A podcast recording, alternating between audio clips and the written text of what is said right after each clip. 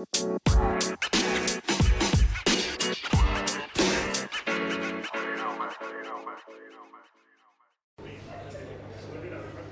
like everyone's in deep conversation about obviously what they just see, what's happening, and all the ingredients. It's great to have you come up front to experience what the dish is about, what the ingredients are about. So thank you for your questions as well. We really appreciate that. We're just going to go into a little bit of uh, science for the moment. Uh, so Anwar's going to take you through uh, the methods of what you may be using now and why it is about time that you change those methods and the reasons why as well. So if I can hand over to you. Yeah, can you hear me? Hello? Hello? Don't worry about that. Okay, right. Um, one of the reasons one of the reasons that it is important to have a good equipped kitchen is it, it, it does two things. It gives you efficiency and it gives you consistency. These are the two things that you require in a restaurant so that business stays where it is and moves up higher. But we've, we've realized that um, we're having problems with finding spe- uh, specialized staff. Now, these machines can help. Um, nearly 99% of the Indian restaurants do not have a fully equipped, proper modern kitchen.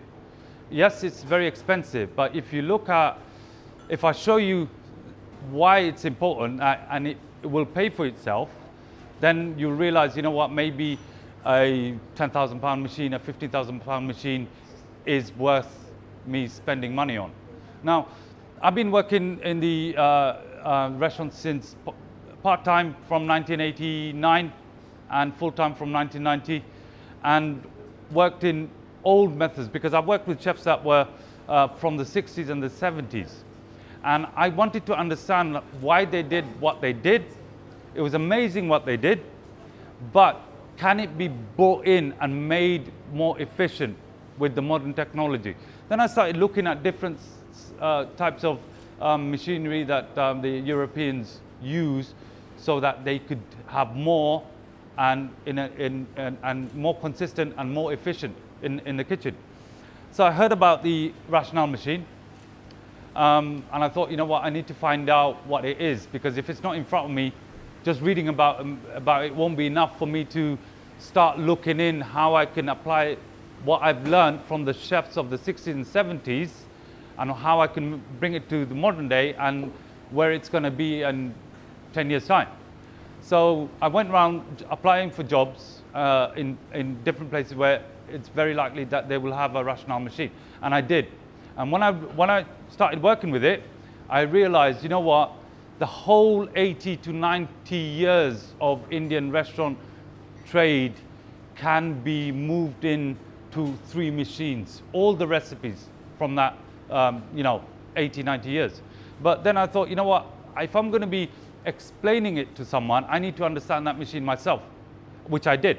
Now, if, if we do a, a high volume restaurant um, uh, as an example, then what, what I can show you is that how the machine itself will pay, pay for it. Now, um, the best um, example can be a, a, a tandoori oven. And uh, why I found, when I was working as a tandoori chef in a big place where we needed to do for chicken tikka, for the curries, we needed to do about 30 kilos of chicken tikka. Now, 30 kilos of chicken tikka is good enough for about four hours. Tandoori chef constantly putting um, uh, his uh, skewers in there. And what that does, because it's opening it up and closing it, taking out the skewers, the temperature's rising and dropping, rising and dropping in there. It's uh, normal thermodynamics at work. Now, I, I needed to know if I had two skewers of chicken tikka in there, what was happening. Because when the tandoor chef took it out, or I took it out, I'm, I'm taking it out to make it cook faster, so I'm putting slices with the knife, and I'm sure you've seen your chefs do it when he starts carving it, so it opens up, cooks faster. But then you'll find that um, certain parts of it has cooked and certain parts of it hasn't. So that's, and I, and, I wanted to understand why that was happening. So if, uh, I looked into the shape of the tandoori and how thermodynamics is applied, and I will give you a quick example, is if you look at a shape of a tandoori, it's a dome. So you've got the flame here, and you've got the skewers going in there.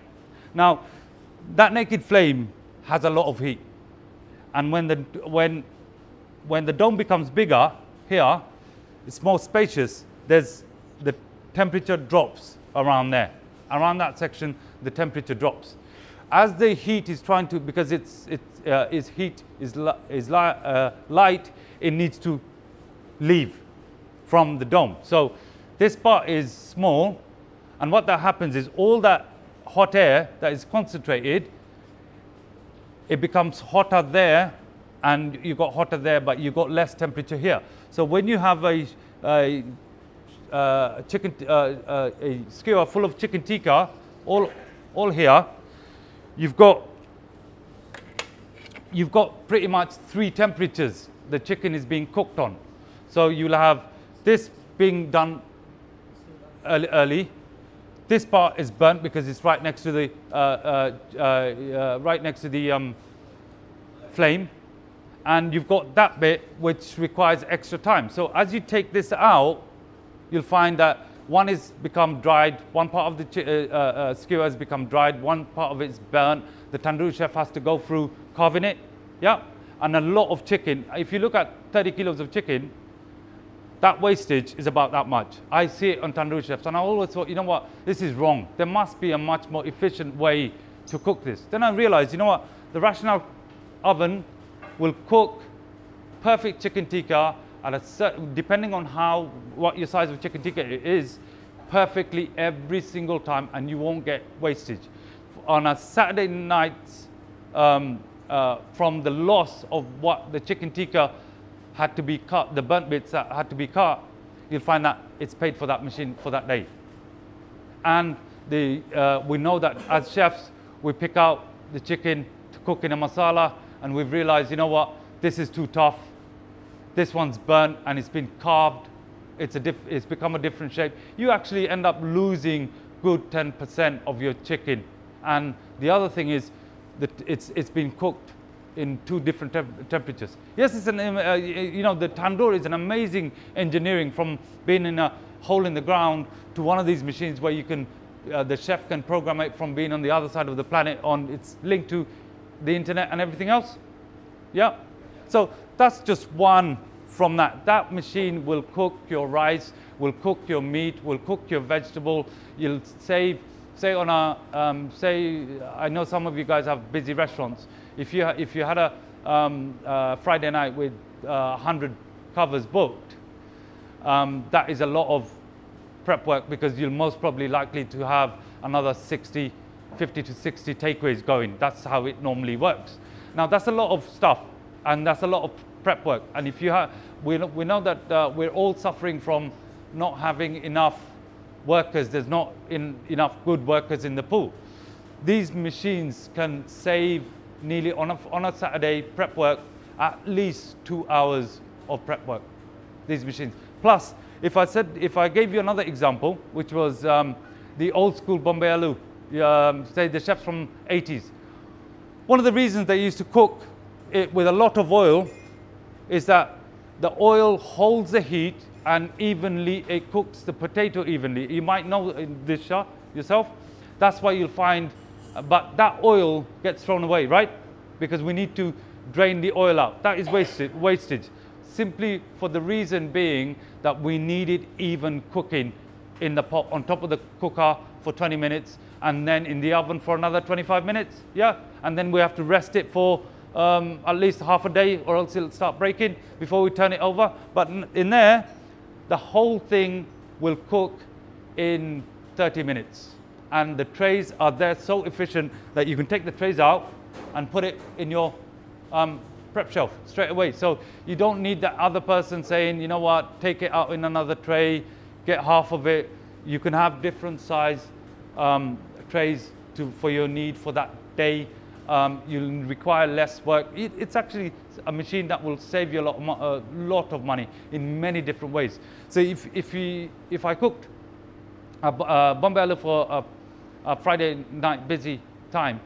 That machine, how, how much does it take? Tom, about half an hour and then another 12 minutes to brown off at the top. You're talking the oil usage for, say, um, 10 kilos of potato is what, less than one cup oil? So you save on, and end of the week, you'll find that you've saved yourself 20 liters of oil due to using that machine. And the other thing is, let's say, um, for example, if we cook rice. Now we know that first what we have to do if we cook boiled rice is we put it a pan on the stove. The water needs to boil, which takes about 25 minutes. Yeah, and then you put the rice in, which takes another 15 minutes for it to boil. Then what we do is we strain it in a colander, which we need to sit it for another 10 minutes so the water drains. But the colander ends up you end up losing a lot of rice at the bottom, goes into the sink, doesn't it? Yeah. Then we have to take it out to another uh, uh, another uh, the same pot, and then we have to heat up the uh, oven and put it in the oven, and then uh, we have to cook it for another 25 minutes, right? Yeah. So in this machine, if you get the measurements right, it will cook the rice in 25 minutes. Perfect.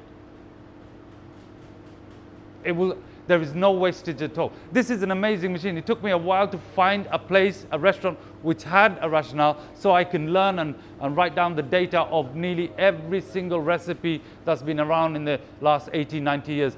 I can make it, I have made it efficient that it, that machine works.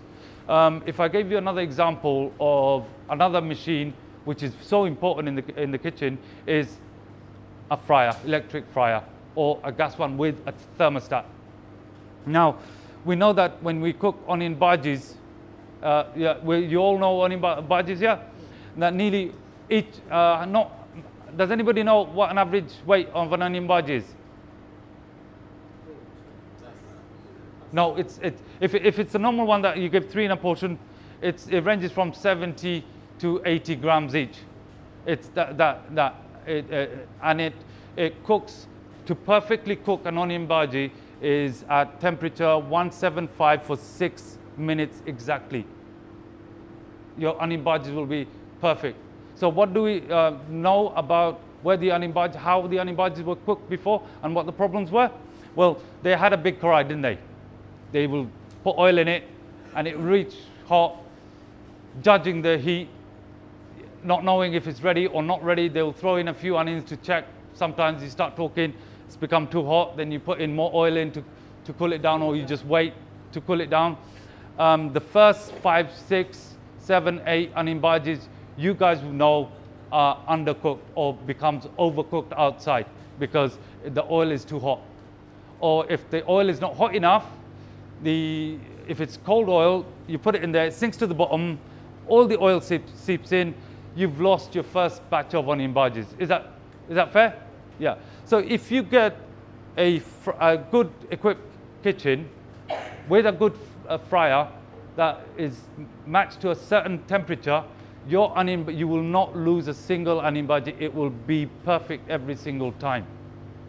There's no loss in it. I could tell you the times exactly. I can even tell you how long the onion bhaji should be counted. All is weighed. Everything is weighed. So it'll be consistent because what this is what we need in a restaurant is consistency. If you know a cook, it's, that's who makes it.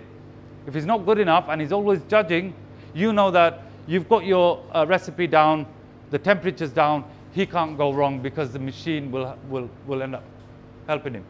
So if you add it all up on a good, say a good prep kitchen costs you 25 grand, you'll find end of the year that kitchen would have paid, you, paid itself because it would have reduced one person for the whole year because it's so efficient. You don't make any loss. Your food doesn't become uh, overcooked or undercooked. It's, it's an amazing, amazing machine to have. So yeah, and um, yeah, so now we're going to do is um, we're going to do another dish, which is a, a fish dish. Well, one of the reasons I'm cooking this one is going back, looking into where recipes have evolved. You, uh, there's one uh, Am I talking too much? Yeah. No, no, yeah, yeah, yeah. Am I talking? I was say, if anybody had any questions up to that point, there's a lot of scientific information that we can throw at you. Your heads might be hurting a little bit, but it's fine. It's all new knowledge. this is uh, Anwar's forte. This is what he's about: the science of cooking in the 21st century. Um, so phenomenal information that he's obviously shared with myself and Tom throughout the time. This is stuff that we hear all, all the time, which is. Uh, great information. I saw yourself nodding away when uh, Anwar was talking about the temperatures in the tandoori. So nodding away with an embargo. So just observing the crowd, people are very, very, very. It's, it's, it's, it's important as chefs. As chefs, we really need to. It's um, our jobs is to make the food absolutely fantastic every sing, single time, every single time, and we need to, I think, um, grasp that there are tech out there that we can utilize.